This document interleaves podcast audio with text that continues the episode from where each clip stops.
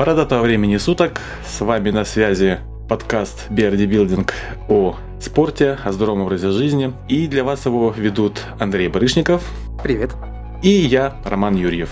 Сегодня у нас необычный выпуск. Мы очень редко, как правило, говорим о женском тренинге, но уж и дата такая знаменательная, 8 марта. Девушка Анастасия написала нам целый список интересных, глубоких и, в общем-то, всеобъемлющих практически вопросов, которые мы и взяли за основу тем этого выпуска. Так уж получилось, что Роман Юрьев, как уж это очень удобно, да, да. специализируется на именно женском тренинге? Э, в общем-то, и на женском, и на мужском, но э, почему я делаю упор на женский? Потому что это сложнее и это интереснее.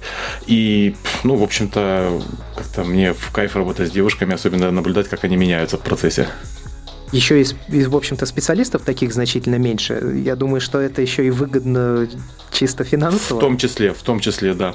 И не только финансово. Далеко не каждый тренер способен работать с женщиной, особенно что касается э, их меняющегося настроения, э, общения с ними. Это тоже как бы нужно уметь это все делать. И комфорт клиента тоже имеет значение.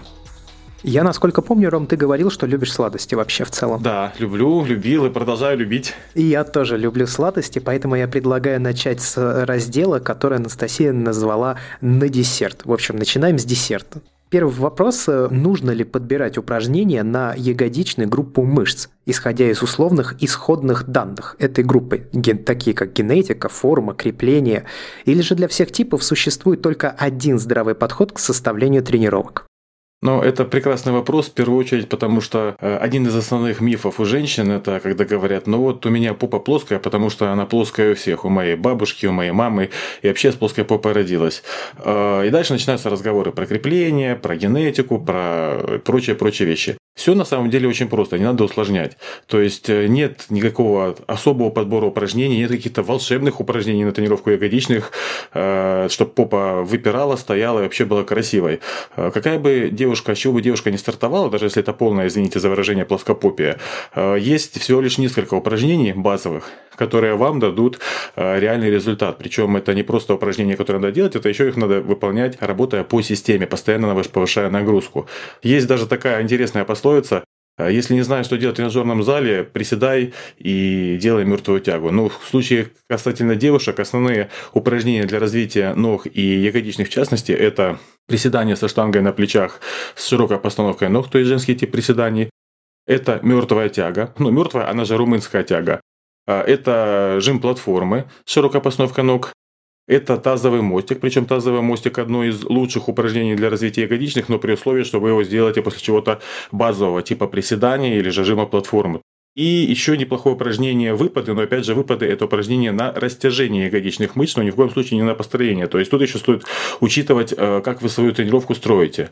Э, поэтому приседаем, делаем мертвую тягу, жмем платформу, делаем э, тазовый мостик, и все с вашими ягодичными будет хорошо. Причем, если в базе будете увеличивать нагрузку постепенно, а увеличивать это не с пустой штангой приседать, с 30 килограммами, это хотя бы со своим собственным весом на плечах. То есть, грубо говоря, там весите 60 килограмм, но в итоге вы должны дойти до приседания с весом 55-60 килограмм на 10-12 раз. Это должна быть мертвая тяга, чуточку больше, процентов на 10-20. А вот тогда ваша попа начнет расти. От себя я могу заметить, что вообще для организма как э, физического да, какого-то объекта нет вообще никакой разницы, по большому счету, какие упражнения делаются. Ну, то есть есть много там, допустим, упражнений для тренировки ног. Все, все их различие, по большому счету, это то, куда приходится вектор нагрузки. То есть чуть-чуть больше работает та или иная часть выбранной мышечной группы. Но нет такого разделения, что вот как головой вы понимаете, вот сейчас я, значит, поделал разведение гантелей, у меня вот здесь все растягивается, стягивалось, стягивалось, а теперь я поделал жим, у меня, значит, по-другому все работало. Для организма что то нагрузка, что это нагрузка, а мышца, она, ну, как бы дальше уже не понимает, что там сильно чем отличается. Поэтому вот собственно, набор упражнений для всех плюс-минус одинаковый. Потом уже, конечно, идут личные особенности, такие как углы, такие как длина конечностей. Вот под это подстраивается скорее. Причем подстраиваются не упражнения, а подстраивается техника выполнения упражнений. То есть, допустим, да. если это приседание, ноги могут стоять либо шире, либо чуточку уже.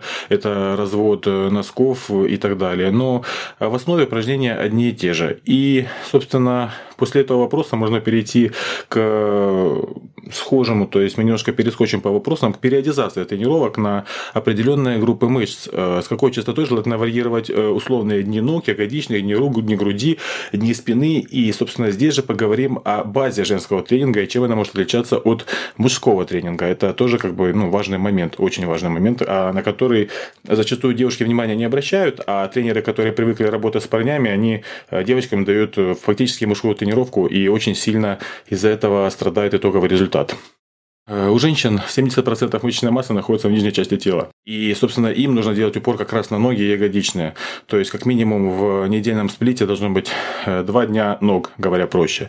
Наверх тела упор можно не делать. И когда я вижу, как девочки тренируются, прокачивают, как мужчины, там в один день руки качают и плечи, в другой день груди, спину, и в третий день ноги, извините, но это идиотизм самый настоящий. А мужская тренировка наоборот. То есть у нас упор идет наверх тела, у нас 55-60% мышечной массы в ногах, а бывает и в верхней части как бы больше массы, поэтому мы тренируем больше вверх тела, и, собственно, такой сплит это чисто мужской сплит, который подойдет только мужчинам, но никак не женщинам. Причем э, речь еще и о физиологии, о строении.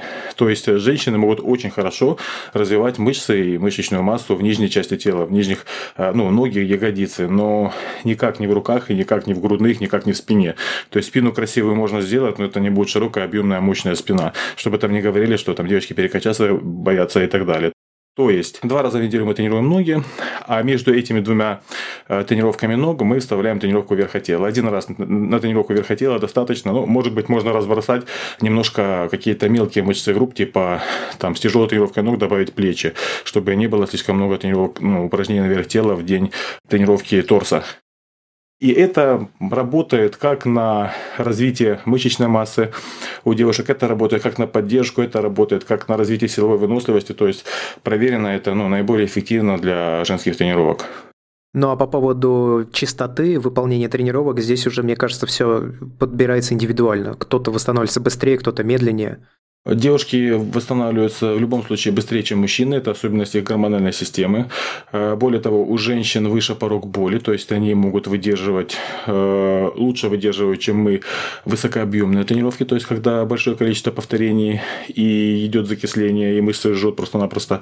Вот. Ну, порог боли у женщин выше, потому что они должны рожать, и это... Защитный механизм. Эволюционный защитный механизм, совершенно верно.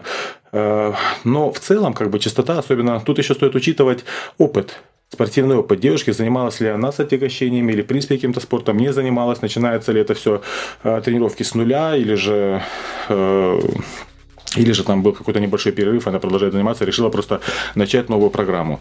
Так вот, э, в случае, если это старт тренировок с нуля, то, в принципе, женские и мужские тренировки ничем не отличаются. Это тренировки на все тело хотя бы в течение а, месяца, а то и двух. И только лишь потом уже идет разделение а, так называемых сплитов. По, по так называемым сплитам, когда тренируются два раза у девушки или у женщины низ тела, один раз вверх тела. Либо либо можно просто чередовать. Одна тренировка это низ тела, одна тренировка это верх тела, одна тренировка низ, одна верх. Но это уже такой простейший сплит. Все-таки я люблю делать упор на недельный сплит, э, упор на ноги, верх тела, упор на ягодицы. Вот примерно так. Mm-hmm. Между ними отдых один день. То есть понедельник одна тренировка, среда вторая тренировка, пятница третья тренировка, либо вторник, четверг, суббота.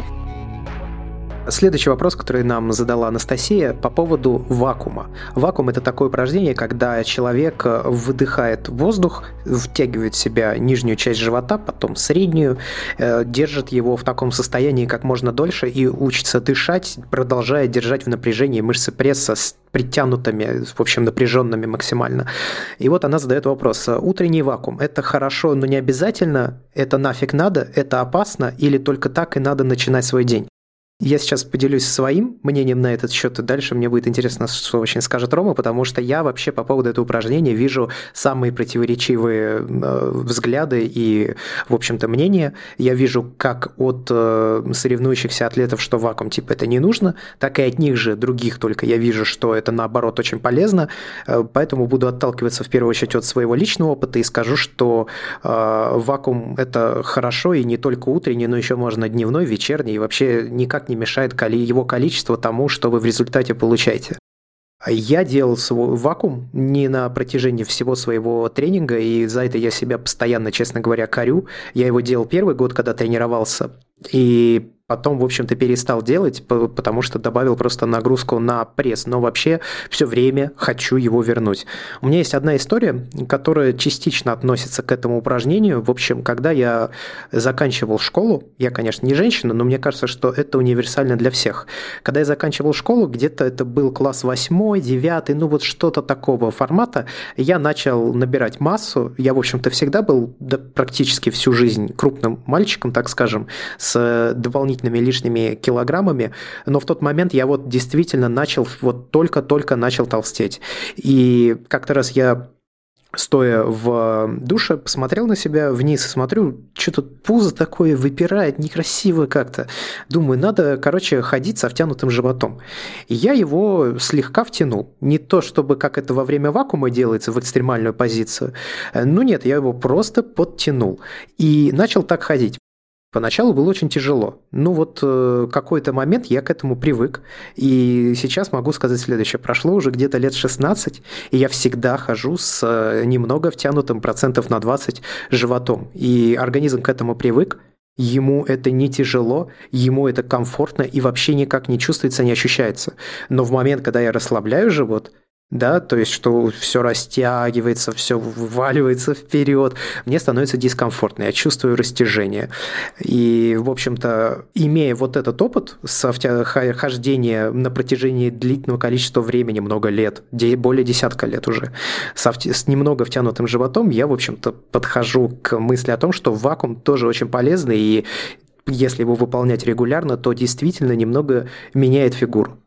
Тоже хочу кое-что добавить насчет вакуума. Во-первых, есть собственный опыт э, работы с этим упражнением. Я не всегда его делаю, но когда делаю, это обязательно э, периодами. То есть месяц, два, может быть больше, потому что вакуум это тренировка не столько пресса, то есть продольные мышцы живота, а это тренировка внутренней поперечной мышцы живота, которая фактически является нашим встроенным тяжелоатлетическим поясом. То есть именно она создает внутрибрюшное давление, э, когда находится в напряжении. И эта мышца, когда она в тонусе, когда она тренированная, она действительно позволяет держать живот втянутым, причем это происходит автоматически, не приходится его контролировать. Да, да, да, да, да. И вот я говорю, даже наоборот, сейчас подконтрольно приходится расслаблять живот, да. и, видимо, она растягивается, да, и я вот из-за этого чувствую дискомфорт. Не то, что мне больно или еще что-то, просто я чувствую, что вот что-то, короче, тянется там. Да, да, да. Что касается девушек, это же касается и парней. Вакуум делать, я считаю, обязательно. Почему? Потому что, первое, это здоровье вашего позвоночника. Когда вы работаете с отягощением, в любом случае есть какая-то компрессионная нагрузка. И если у вас э, хорошо развита поперечная мышца живота, она отлично удерживает позвоночник в, так скажем, растянутом состоянии. Э, фактически это ну, хорошо работающая ваша гидравлическая система, защищающая позвоночник. Это первое. Второе, втянутый живот. Об этом мы уже упомянули. А третье, это мягкое воздействие на внутренние органы, так называемый мягкий массаж внутренних органов, что очень хорошо для женщин в плане их женского здоровья.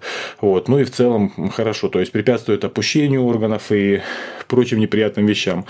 Вот. Э, единственное, по вакууму есть некоторые ограничения. Может быть, именно эти ограничения и стали причиной, что как бы это не полезно и так далее. А первое касательно женщин. Нельзя делать вакуум в первые 3-4 э, дня старта вашего цикла. То есть, когда ваши критические дни только стартовали, первые 3-4 дня вакуум делать не стоит, потому что можете себе навредить. Второе, вакуум нельзя делать, если у вас есть какие-то серьезные проблемы с ЖКТ, в частности, э, язва желудка, кто-то с э, поджелудочной железой, как бы вакуум в таком случае противопоказан. Во всех остальных случаях э, упражнение хорошее, нужно его делать, опять же, важно делать не когда вспомнили, а каждый день, потому что поперечная мышца живота, она практически все время в тонусе, она практически все время работает, если, конечно, живот, живот у вас не вывален тотально, и она просто спит. И это в основном окислительные мышечные волокна, которые реагируют на тренировку в случае ежедневной их стимуляции. Поэтому начали делать, делайте каждый день. Достаточно 4-5 втягиваний по 15-30 30 секунд, когда вы не дышите э, ежедневно, и это не только позволит вам держать свой живот в тонусе, это будет развивать вашу э, поперечную мышцу живота. Поэтому крайне рекомендую. В общем-то, мой посыл к тому, что он не обязательно должен быть утренний, он может быть как утренний, дневной и вечерний. И самое главное, что для него не требуется спортзал. Ну, вообще тренировка. Да. Ты не, тебе не обязательно быть на тренировке, чтобы сделать вакуум. Это не занимает много времени, это не требует переодевания, это можно сделать просто даже, ну, встав из-за своего рабочего места или вот в туалет пошел, пока руки моешь, стоишь, можно сделать вакуум, и никаких с этим не будет проблем. Да, стоит также упомянуть, что вакуум делается на пустой желудок. Это важный момент натощак. То есть прекрасный вариант это утром, когда вообще только проснулись, глаза открыли, можно даже лежа повтягивать живот. Э, это займет у вас одну-две минуты, и это даст огромный э, положительный результат для всего организма. Но не сразу. Это нужно делать регулярно. Регулярно. И постоянно. Да. Белок перед тренировкой. Все знают, что это обязательная часть завтрака, если тренировка в первой половине дня. Но а как же быть с палитрой углеводов? Все типы углеводов пойдут перед тренировкой только на пользу, или же стоит все-таки исключить быстрые углеводы, вроде свежевыжатого сока, куска шоколада и так далее? Возможно, существуют разные подходы к составлению рациона завтрака в зависимости от типа тренировки. Там тренировка на силу или на гипертрофию мышц, или же это функциональный круговой тренинг, или, о боже, нет, день кардио.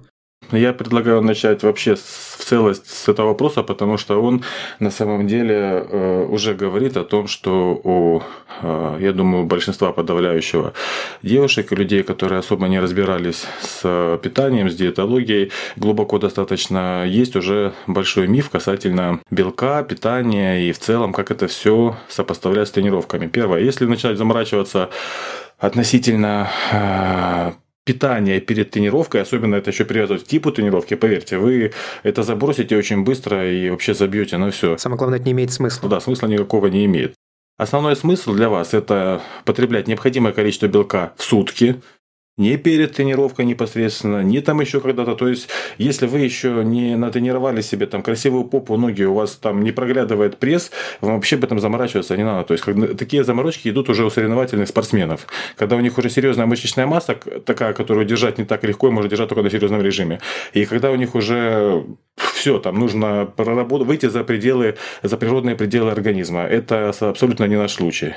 И то не то сложно сказать, что это там доказано, что вот перед там тренировкой, если он выпивает там условно свой протеиновый коктейль, то вот именно вот сейчас это помогает. Мы вот в прошлом сезоне подкаста рассказывали, что углеводное окно это миф, ну, мягко скажем, белковое миф, окно, да. да. И белковое окно это точно такой же миф, да, поэтому тут все-таки ежесуточные больше важны показатели.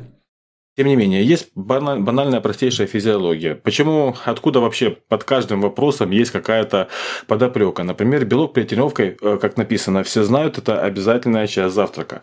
На самом деле, обязательная часть завтрака – это белки и углеводы. А, необходимость белков перед тренировкой – это то, что нам нужно, чтобы в крови был полный пул аминокислот. То есть все 20 аминокислот должны быть в крови, чтобы во время тренировки у вас а, тело, так скажем, работало в максимально комфортном режиме. Это может быть протеиновый коктейль, это может быть скушенная перетренировка яичница из двух-трех яиц, если речь о девушке. А что касается углеводов, даже если вы употребите быстрые углеводы перед тренировкой, причем я говорю не о соке и не о меде, не о фруктозе, это должна быть все-таки по большей части или же сахароза, или же крахмалистые углеводы, типа там овсянки и так далее то примерно 30-40 грамм сжигается в любом случае углеводов именно на тренировке. То есть, э, хотите кушать какие-то вкусняшки, чтобы это особо не отражалось на вашей фигуре, можете съесть овсяную печеньку перед тренировкой непосредственно. Те 15-20 грамм углеводов, которые в ней есть, они будут использованы на тренировке. Но но для девушек все-таки критически важно, чтобы у вас не скакал уровень инсулина в крови. Понятно, что в течение э, часа это все сгорит, но я все-таки рекомендую перед тренировкой и вообще, в принципе, делать упор на сложные крахмалистые углеводы, то есть на каши, там, на какие-то хлебцы, которые с низким гликемическим индексом. Опять же, не делайте ошибки касательно молока, молочных продуктов. Не делайте молочных продуктов, в частности, йогуртов и кефиров. Часто диетологи рекомендуют вечером перед сном выпивать стакан кефира, типа это помогает жиросжиганию. Э, на самом деле не помогает. Я не знаю, откуда этот дурной миф пришел, вот, потому что э, стакан кефира – это 10 грамм лактозы чистого молочного сахара, на который у организма инсулиновый отклик такой же, как и на обычный сахар. Я даже как-то спорил с одним э, диетологом серьезным из столицы к нам приехал насчет этого дела. Даже не то, что спорил, а он мне говорил, что... Дискутировал. Дискутировал, да. Гликемический индекс у молока низкий, около 30, 35 э, даже низ, ниже, чем у гречки. Но проблема в том, что гликемический индекс это одно, это то, с какой скоростью э, повышается уровень сахара в крови, а, гликем... а инсулиновый, инсулиновый, фактор. О, инсулиновый фактор и отклик это совсем другое. Так вот, если мы говорим говорим о гормоне роста, который для девушек крайне важен, кстати, об анаболических гормонах для девушек мы поговорим чуточку позже, то мы должны обращать внимание на скачки инсулина. И в этом случае кефир принимать не стоит.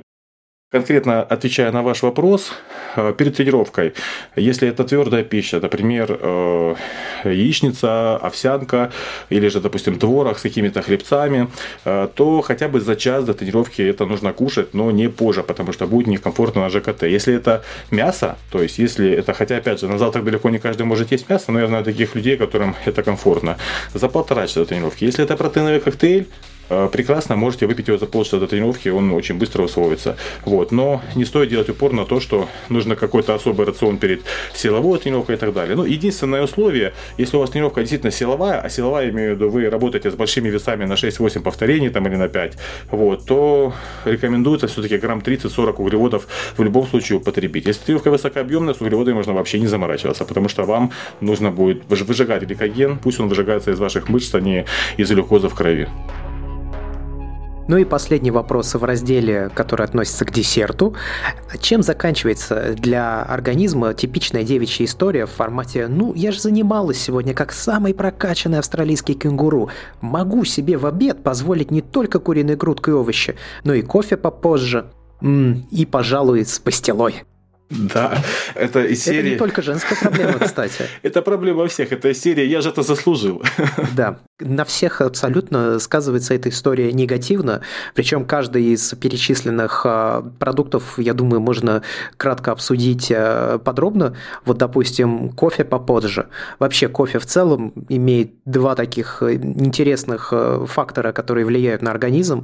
Если его очень много, то он, во-первых, наносит вред центральной нервной системе, он ее расшатывает, а это значит, что мышечный рост происходит хуже. Ну, если вы пьете типа там там 4 кружки каждый день крепкого черного кофе, который и... вот э, зерновой, а не там растворимый. Причем речь о кружке, которая такая полноценная, 330 миллилитров. То есть да, 4, да, 4 да, маленькие да. чашечки еще нормально.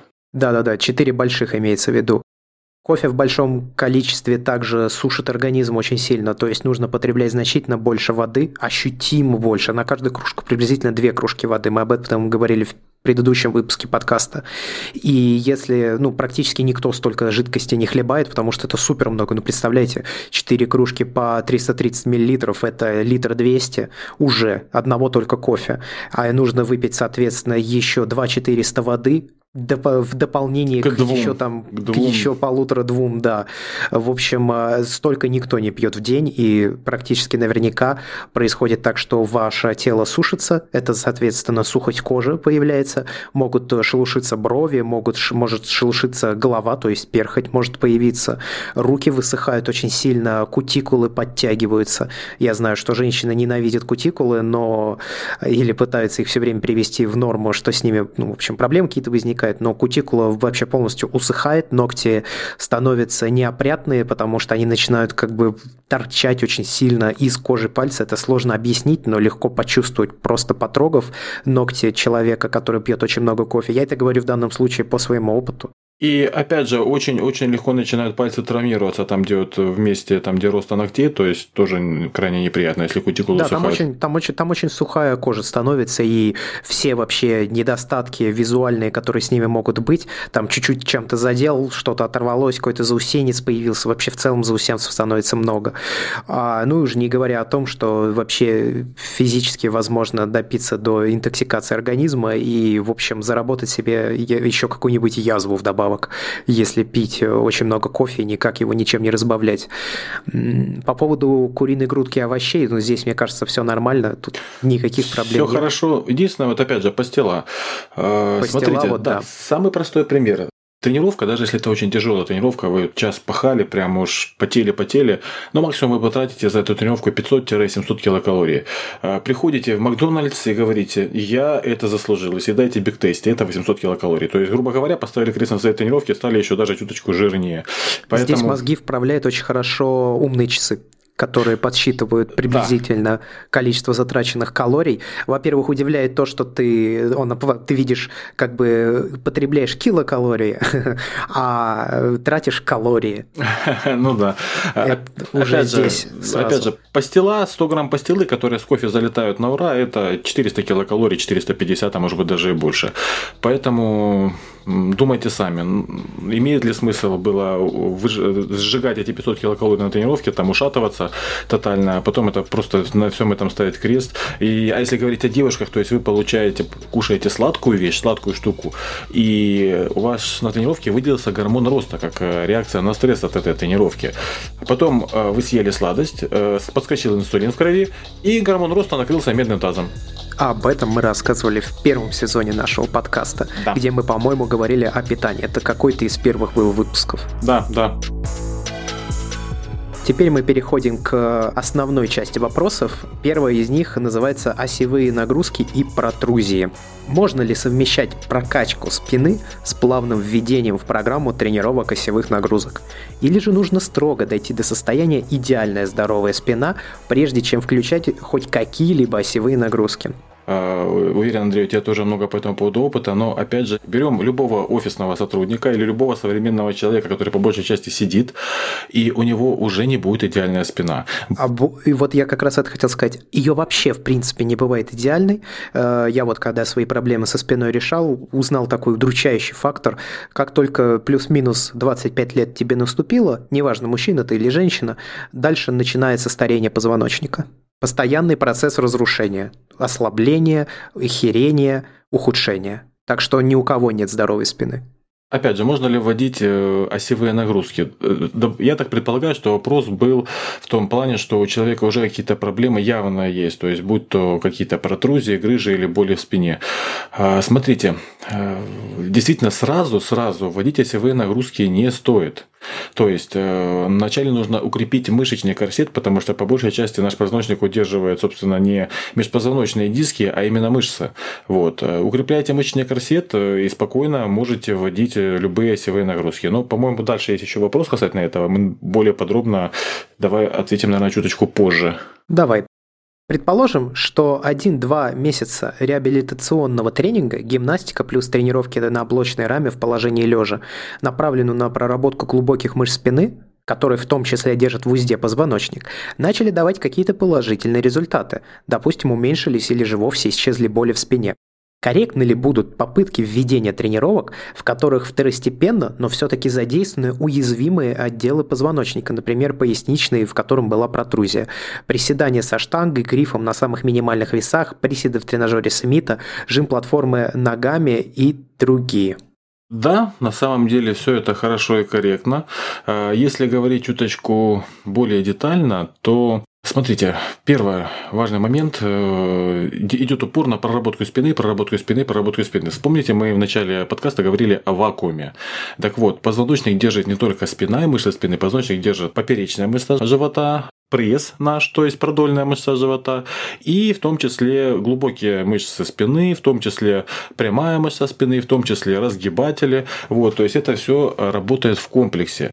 Что касается введения э, уязвимых отделов позвоночника, они перестают быть уязвимыми, когда вы уже более-менее поработали мышцы спины. Причем, опять же, речь идет не только о гимнастике. Гимнастика, стоит понимать, это не прокачка спины. Гимнастика – это в первую очередь растяжение позвоночника. Вообще восстановление позвоночника э, как, как вообще собой представляет. Даже если у вас грыжи, даже если у вас протрузии, что они есть смертельно ни одно, ни второе, чтобы там не говорила современная медицина. Единственное, что, что плохо, это образование остеофитов, то есть кальцирование позвоночника, когда он принципе, двигаться уже не сможет.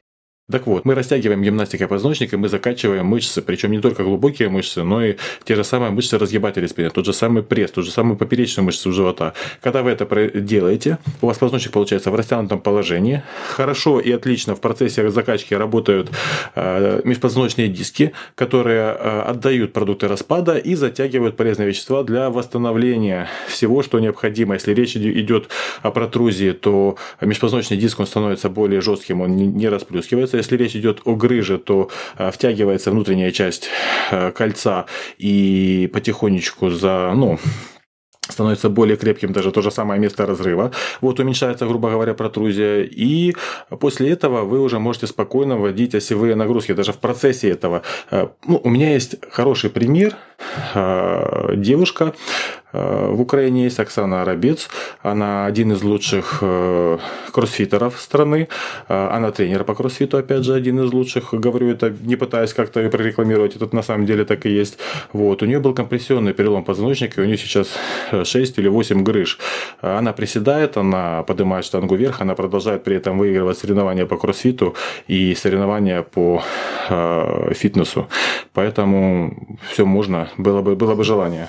Здесь на самом деле все очень просто. Если ваши мышцы слабые, а они являются тем самым корсетом, который участвует в поддержании позвоночника, а вы их не тренируете, и они, соответственно, слабые, то, ну, естественно, позвоночнику становится сложнее. Здесь можно сказать такую э, слащавую, да, и вот эту избитую фразу «все, что нас не убивает, делает нас сильнее». Ну вот тренинг – это такое вот маленькое убийство, которое впоследствии делает сильнее и, в общем-то, улучшает качество жизни. Да. Разве что надо с головой все делать, с умом. Нельзя, вот если тем более были какие-то действительно травмы и проблемы, нельзя просто брать и с дуру рвать какой-то большой вес или там резкое движение делать, или там плохо разминаться. Нужно просто грамотно подходить к тому, как вы будете распределять нагрузку. Очень, очень плавно увеличивайте нагрузку, и опять же повторюсь, то есть это идет тренировка как пресса, так и спины. То есть это те же самые аккуратно выполняем э, гиперэкстензии. Причем при условии, что гиперэкстензии не отдаются в вашей спине, не отдаются там, если есть какая-то грыжа в вашей грыже. То есть тут тоже нужно аккуратно подходить к упражнениям. Опять же, G-платформы.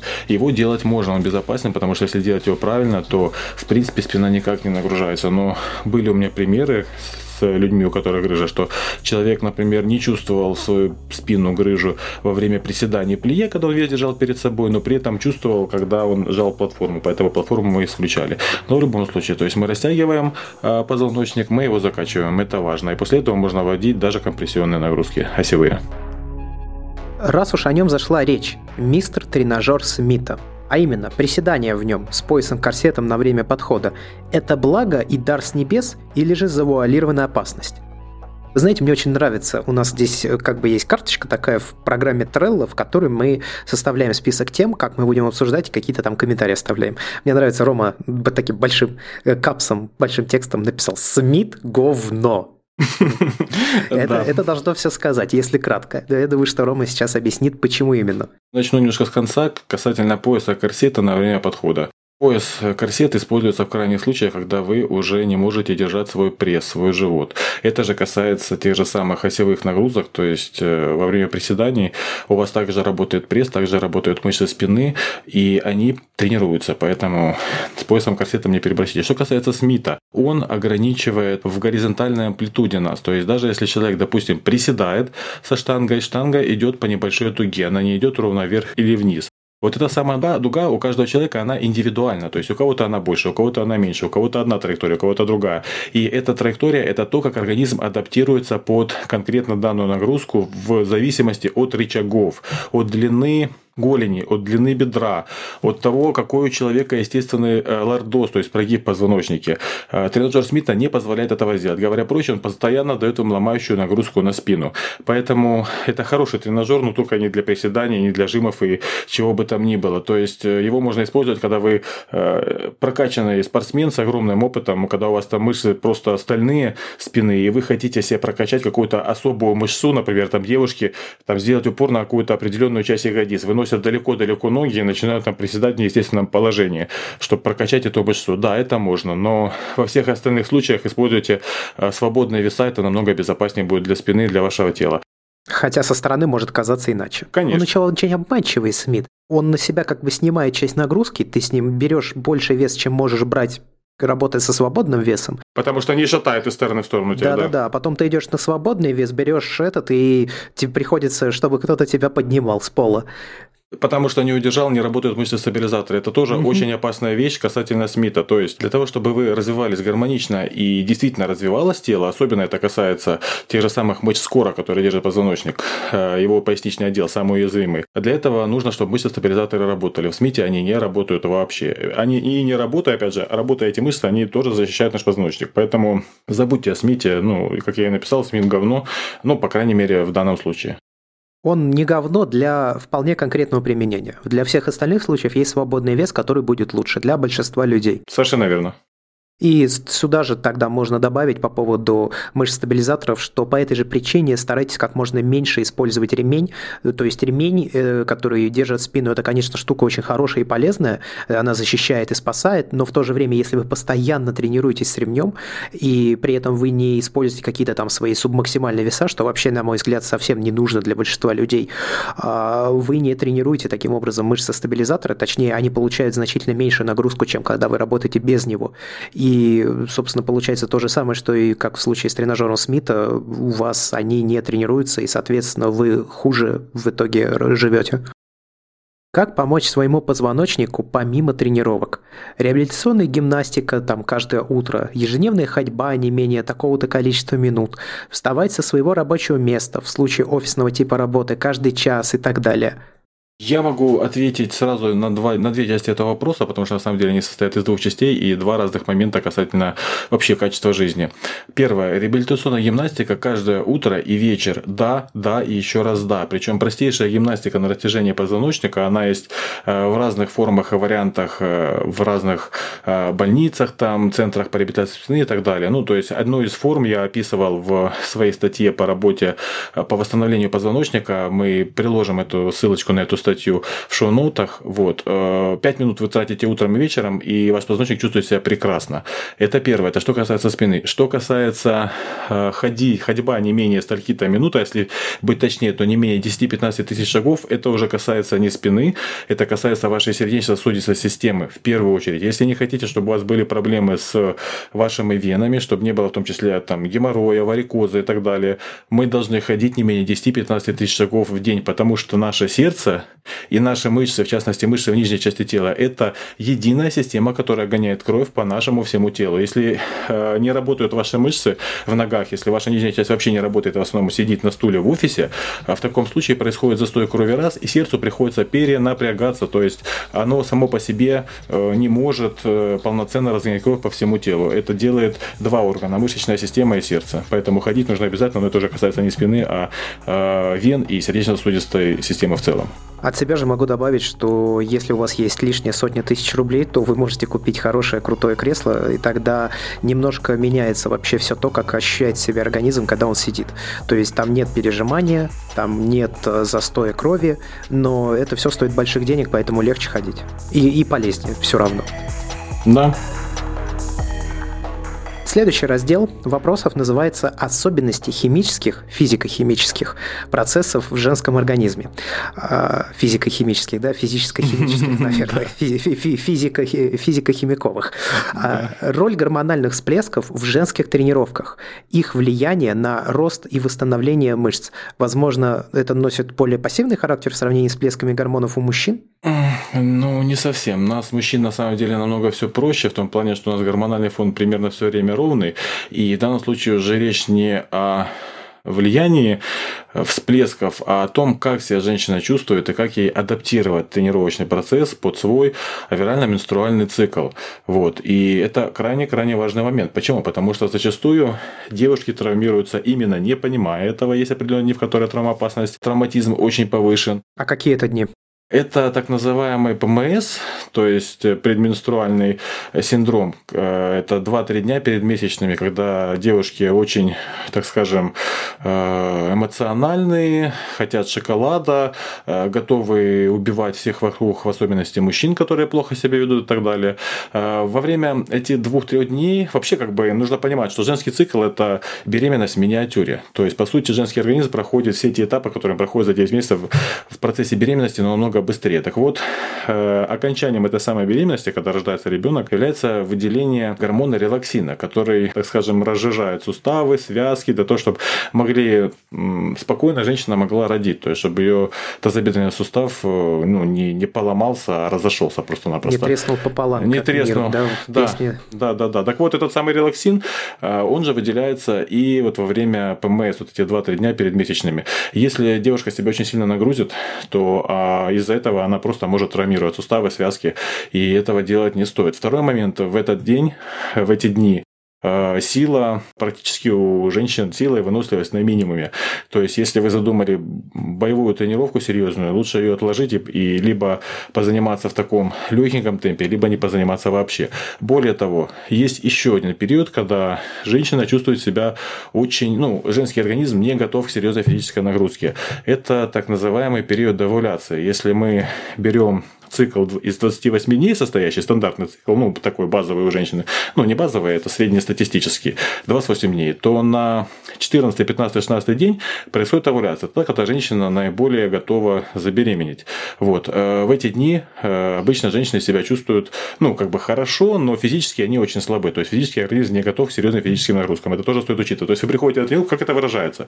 Вы приходите на тренировку, начинаете делать свои какие-то привычные веса, а вам очень тяжело, вам очень очень лениво, вам прям так, ну, совсем-совсем не хочется работать, заниматься. В эти периоды нужно либо нагрузку оставлять там, не увеличивать ее, либо снижать немножко, ну, либо не тренироваться вообще. Во все остальные дни, включая, например, э, месячные, в принципе, заниматься можно. Если, опять же, рассматривать цикл женский, э, берем те же самые месячные. Первые 2, 3, 4 дня э, не стоит напрягать пресс. То есть, пресс тренировать в принципе нельзя. И нельзя поднимать ноги и таз выше головы, чтобы у вас не было проблем по-женски. Все остальное делать можно. То есть, если вы себя нормально чувствуете, во время месячных тренироваться можно. Единственное, за теми условиями, которые я сказал, за исключением этих условий. Но во время месячных, то есть старт цикла, э, у вас где-то ну, средние показатели силы и выносливости выносливости, то есть вы рекорды не поставите. А до овуляции, то есть 6, 7-13 день э, девушки наиболее выносливы. То есть на этот период можно там делать упор на высокообъемные тренировки, например, много кардио, выносливость у вас на максимальном уровне, и все это опять же связано с гормонами, с тем, как ваш организм, какие гормоны выделяет и как он работает. С 17 по 25 день женщины наиболее сильны. Это тот период, когда можно ставить какие-то силовые рекорды, когда можно делать упор на силовые тренировки. Единственное, но ваш вес немножечко увеличивается за счет воды. То есть на килограмм-полтора вы становитесь тяжелее. Но не потому, что вы накачались, а потому, что выделяется больше пролактина, гормона, который отвечает за образование молока, и тело насасывает немножко больше, чем обычно воды. Опять же, в этот период сильно повышается аппетит, и это тоже надо учитывать. То есть, если вы сидите на какой-то диете, и вам хочется, извините, жрать, это не потому, что вы сидите на диете, а банально из-за вашего цикла. То есть придется себя контролировать чуточку лучше. Особенно в ПМС. Тогда хочется не просто жрать, а уничтожить все, что не приколочено. Ну, тут выхода нет, надо себя контролировать, либо очень четко разбивать свой день по питанию, то есть либо чаще кушать менее крупные порции, либо меньше, но более крупные, кому как удобно. Э, и опять же нормально кушать, потому что будете сидеть там на диете, ничего не есть целый день, вечером все равно можете не выдержать и съесть все, что не приколочено. Ну, как-то так. А по поводу гормональных всплесков, как тут написано, у мужчин, ну, у нас все значительно проще, мы зависим от меньшего количества гормонов, то сильно. Но у нас нету всплесков как таковых. Да, мы вообще прямолинейны, в общем, достаточно. И это, кстати, надо заметить, выражается не только в гормональном фоне, но и в, в обычной жизни да, тоже. Мы да, в целом да. более прямолинейны. И мне почему, я не, ну, это моя, мой домысел и догадка, но мне кажется, что между этими двумя факторами есть вполне конкретная связь как бы в целом, на самом деле, мужчины и женщины в гормональном плане мы ничем не отличаемся именно по веществам, по самим гормонам. Отличаются только концентрация тех или иных гормонов. Рост выстраивание мышц, в том числе для дам немаловажной группы мышц ягодичной, за счет чего он происходит у женщин, анаболических гормонов или же каких-то других. Может ли женский организм обходиться без помощи стороннего допинга в вопросе роста мышечной массы? В условной модели женщины изначально ведь намного меньше андрогенов, мужских гормонов, а в тех случаях, когда андрогены в женском организме выше нормы, зачастую это сопровождается различными отклонениями в женском здоровье, всякие синдромы поликистозных яичников или опасные опасные условия вынашивания плода, снижение самого важного для женщин гормона эстрадиола и так далее. На личном примере столкнулась с тем, что по медицинским соображениям необходимо пить антиадрогены, то есть взламывать свой гормональный код и гасить андрогены. Какой возможен компромисс в вопросе роста мышц или же в женском организме за это отвечают какие-то другие инстанции? Очень интересный вопрос, очень объемный вопрос. Постараюсь ответить кратко и не залазить глубоко в физиологию. Первое. Э, рост мышц у женщин, естественно, зависит от анаболических гормонов, но это не только тестостерон, который у женщин на самом деле, ну, его количество немного меньше, чем у мужчин. Единственное, что он связан по большей части. То есть тестостерон в свободной форме, у вас его на порядок меньше, чем у нас, у мужчин. Дигидротестостерон, да? Да, да, дигидротестостерон. Тем не менее, э, у вас есть гормон роста, а это тоже анаболический гормон, и этот же гормон, он является липолитическим, он еще и сжигает жир. Более того, у вас его в 2-3 раза больше выделяется, чем у мужчин. И это прилично компенсирует то, что у вас тестостерона намного меньше, чем у нас. И поэтому женский организм может обходиться без помощи стороннего допинга в плане роста мышечной массы, и в частности, роста мышечной массы на ягодицах и на ногах. Вообще без проблем. Единственное, здесь уже а, на первое место идет а, режим питания. То, о чем я говорил. То есть для женщин критически важно, чтобы у вас не было скачков инсулина. Это значит, забудьте о вкусняшках, принимаемых э, не после приема основной пищи, то есть просто когда вы кушаете какие-то конфетки там, с кофе и так далее. И вообще, в принципе, чем меньше у вас э, сладкого, чем меньше у вас продуктов, которые э, влияют на уровень инсулина резко, вот, тем у вас лучше будет мышечный рост. И это относится, в принципе, ко всем. Ко всем, да. Причем, опять же, в плане силы, в плане мышечного роста. Девушки не, не особо сильно отличаются от парней. Единственное, только речь физиологии в плане верха тела, естественно, вы там не раскачаетесь до таких размеров, там бицепсы не накачаете, спину, а если говорить о каких-то женщинах-монстрах, то там, э, которые на мужиков похожи, то, в принципе, они используют э, внешние гормоны, то есть они колют тестостерон, и поэтому так получается. Но фармакологии там не меньше, чем у мужчин, если Совершенно не больше. верно, да. Но в целом любая женщина, если она нормально наладит свое питание, причем я говорю не о диете, а о сбалансированном питании, может спокойно рассчитывать на хороший э, мышечный рост, на хорошее развитие ног, ягодичных, без применения каких-то э, внешних э, половых гормонов, то есть того же самого тестостерона. В принципе, любые анаболики построены на базе тестостерона. Либо без использования того же там инъекционного гормона роста, потому что у вас достаточно гормона роста своего собственного. При условии, что вы нормально питаетесь и при условии, что вы нормально спите. Поэтому, ну, как бы все можно. Что касается э, более таких специализированных вопросов, например, э, синдром поликистозных яичников, который случается у женщин при повышенном количестве андрогенов. И что касается приема андрогенов, то, что советуют врачи. Антиандрогенов. Да, если говорить непосредственно о поликистозных яичниках, то как раз работа с отягощениями в данном случае влияет положительно. И стоит понимать, что у женщин работа с отягощениями, она не вызывает выброс тестостерона в большом количестве. Она вызывает в первую очередь выброс гормона роста, и она положительно влияет на баланс эстрадиола. Вообще, фактически у женщин аналог нашего тестостерона у вас это эстрадиол. Он примерно выполняет во многом ту же самую роль, и в том числе тоже положительно влияет на мышечный рост. Поэтому, э, работая с отягощениями, вы а наоборот улучшаете состояние своего, своего здоровья по-женски. Причем, ну, я это замечал не раз. То есть, это может быть даже такой пикантный момент, но у женщин, например, пропадают э, серьезные боли во время месячных. То есть, если раньше там женщина первый-второй день своего цикла э, лежала и не могла там с кровати слезть, то потом приходили в первый день цикла на тренировку, спокойно занимались и хорошо себя, хорошо себя чувствовали. Это опять же говорит о том, что по-женски здоровье значительно улучшается. Что касается медицинских соображений и там, приема антиадрогенов и прочих моментов, я, конечно, с врачами спорить не буду. И есть моменты, когда необходимо это использовать. Но зачастую, как вы знаете, врачи, они, первое, считают всех спортсменов больными людьми, многие врачи, потому что мы там перегружаем свой организм и так далее. И второе, опять же, повторюсь, эти методы применяются при том, что врач предполагает, что вы не занимаетесь ничем физически, что вы никак не можете повлиять на свою гормональную систему. И, собственно, вы не можете на нее никак повлиять а в таком случае, кроме как фармакологическими препаратами. То есть, если вы хотите, чтобы ваша гормоналка восстанавливала, чтобы улучшался баланс по эстрадиолу, чтобы у вас все было хорошо там с гормоном роста, вообще по-женски, единственная возможность – это работа с отягощениями. Причем это не обязательно качалка, это, в принципе, любой спорт. А, но в разумных пределах, то есть это не сплошные бег по беговой дорожке или не сплошное кардио, потому что в таком случае вы сделаете только хуже в плане э, ЦНС, в плане в том числе гормональной системы, которая будет деградировать, если перегрузите себя, и в плане мышечного роста и мышц в целом, они вы их можете пожечь. Поэтому разумный спорт, разумная работа с отягощениями – это только лишь э, улучшает гормональное состояние гормональной системы женщины. Вот, это позволяет бороться со многими проблемами по-женски. Вот, но, опять же, Повторюсь, что э, если вам врачи что-то прописали, э, используйте это. Ну и опять же продолжайте заниматься спортом. Хуже не будет, будет только лучше. Насчет э, взлома своего гормонального кода там и так далее.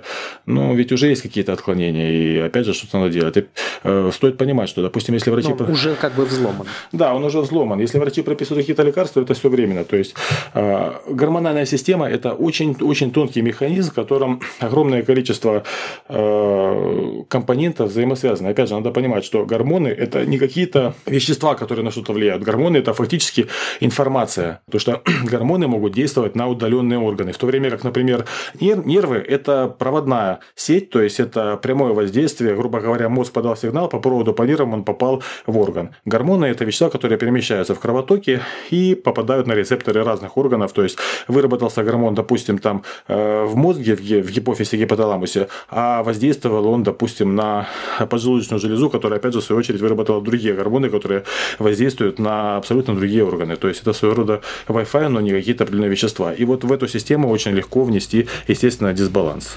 Ну и настроить ее тоже нелегко. Врачи, по сути, пытаются как-то ее там добавить чего-то там, и вдруг эта система настроится. Работает примерно Я всегда так. сравниваю такие все э, какие-то операции, а, как часовщик, который настраивает механизм. Вот он берет, подкрутил одну шестереночку, другую шестереночку подкрутил. Вот начал механизм весь чуть-чуть иначе крутиться. Он смотрит, так, бежит на несколько там, типа, долей секунды, да, быстрее бежит. Так, подкрутим в другую сторону, теперь вот это. Ну и вот это по большому счету все применения препаратов, это вот тако, таково и является. Если туда влезать грязными, глупыми, непонятными руками, то происходит, как правило, что-то страшное. Да, да, все так и есть. Зачастую женщины до 30 лет постоять достаточно легко могут корректировать свои формы, если ответственно подходят к вопросу питания и хоть минимальным, но регулярным физическим нагрузкам. И тогда тот самый пресловутый рост мышц, особенно если природа или же родители, так называемые, наградили удачной в кавычках генетикой, особо не нужен. Во всяком случае, в той мере, за которой гонится в спортзалах мужская часть планеты. Но, тем не менее, достаточно ли в нас, женщинах, природного ресурса для поддержания и оттачивания красивого тонусного рельефа, контурный трицепс One Love? Или же необходимо в конечном счете подкармливать себя с определенным графиком, излишним белком или пищевыми добавками, или же витаминизировать себя насколько это возможно, или же вообще прибегать к химическому допингу? Это последний вопрос в нашем сегодняшнем подкасте. Да, и весьма объемный. Сразу целая куча мифов всплывает. Э, начну с конца. Химический допинг. Обычно к нему прибегают все-таки спортсмены, а не простые люди. И это не какое-то там дикое зло и так далее. Это просто необходимость в большом спорте. Ничего плохого в нем нету при условии разумного использования. Э, это ну, то, что хотел сказать по химическому допингу. Что касается пресловутого там переедания белка и так далее, вот тоже это миф большой, что белок можно переесть, что он как-то плохо влияет на почки там и так далее. Не стоит так выражаться, что там, вот мне, чтобы там получить рельефное тело, надо переедать белок. Ну вот зачем? То есть, а потом начинаются разговоры про протеин, что это вредно, начинаются разговоры, что ты тренируешься, ешь кучу белка, у тебя все будет плохо, печень отвалится, почки и так далее. Есть определенные нормы. Опять же, белок. Мы об этом уже говорили в первом сезоне подкаста, что белок – это а, та структура, на основе которой построен весь наш организм. То есть все наши органы это белок. И банально для девушки, для поддержки нормальной работы своего организма, сердца, печени, почек, э, абсолютно всего, вот, необходимо хотя бы 1,2 до полутора грамм белка на килограмм веса тела в сутки. Если девушка занимается спортом, это уже полтора-два грамма белка на килограмм веса тела в сутки. Это не переедание белка. Если вы будете есть 2,5 или 3 грамма белка на килограмм веса тела э, в сутки, то вы, опять же, белок не переедите. То есть часть будет использована там, где она нужна, а часть может пойти на восстановление энергетических резервов. То есть белок, так же как и углеводы, может использоваться для э, энергии организмом. Э, нет тут ничего такого, то есть не стоит белку таким образом относиться, что вам надо его переедать. Что касается витаминизации организма, тоже интересный момент предвзятое отношение, что там пищевые добавки, витамины, надо это есть, это плохо, но это надо для того, чтобы быть рельефным. Э, это неплохо, это нормально. Та же самая омега-3, то есть в нашем регионе у нас э, рыбы люди едят мало. Э, омегу-3 полноценно мы можем получить, то есть жирные кислоты ЭПА и ДHА в основном только из рыбы. Даже не в основном, а в принципе только из рыбы. Вот. Рыбы едим мало, как мы это восстанавливаем, мы это восстанавливаем с помощью омеги-3. Но это не значит, что омега-3 это что-то химическое, это просто тупо рыбий жир. Не едите рыбу, ешьте хотя бы рыбий жир, хотя бы в количестве там 4-6 капсул в сутки, чтобы получать 1800 мг ЭПА и ДША для поддержки нормального баланса омега-3, 6, 9 в вашем организме. Вот. И это желательно делать не только спортсменам, но и простым обывателям, простым там женщинам, мужчинам и так далее. А что касается витаминов, опять же, рацион питания у большинства какой? Сосиски, картошка, рис в лучшем случае, или даже у спортсменов рис и куриная грудка. Это же прекрасно. Особенно в том плане, что ни в рисе, ни в куриной грудке нет вообще витаминов группы В. Вообще там, в принципе, витаминов практически никаких нет. Ни витаминов, ни микроэлементов. Если человек не будет добавлять э, те же самые мультивитаминные комплексы, то у него начнутся проблемы со здоровьем. Даже при условии, что он вроде бы якобы кушает типа сбалансированную правильную еду. Более того, если вы занимаетесь спортом, физически себя нагружаете, вам о, организм тратит витамины в большем количестве.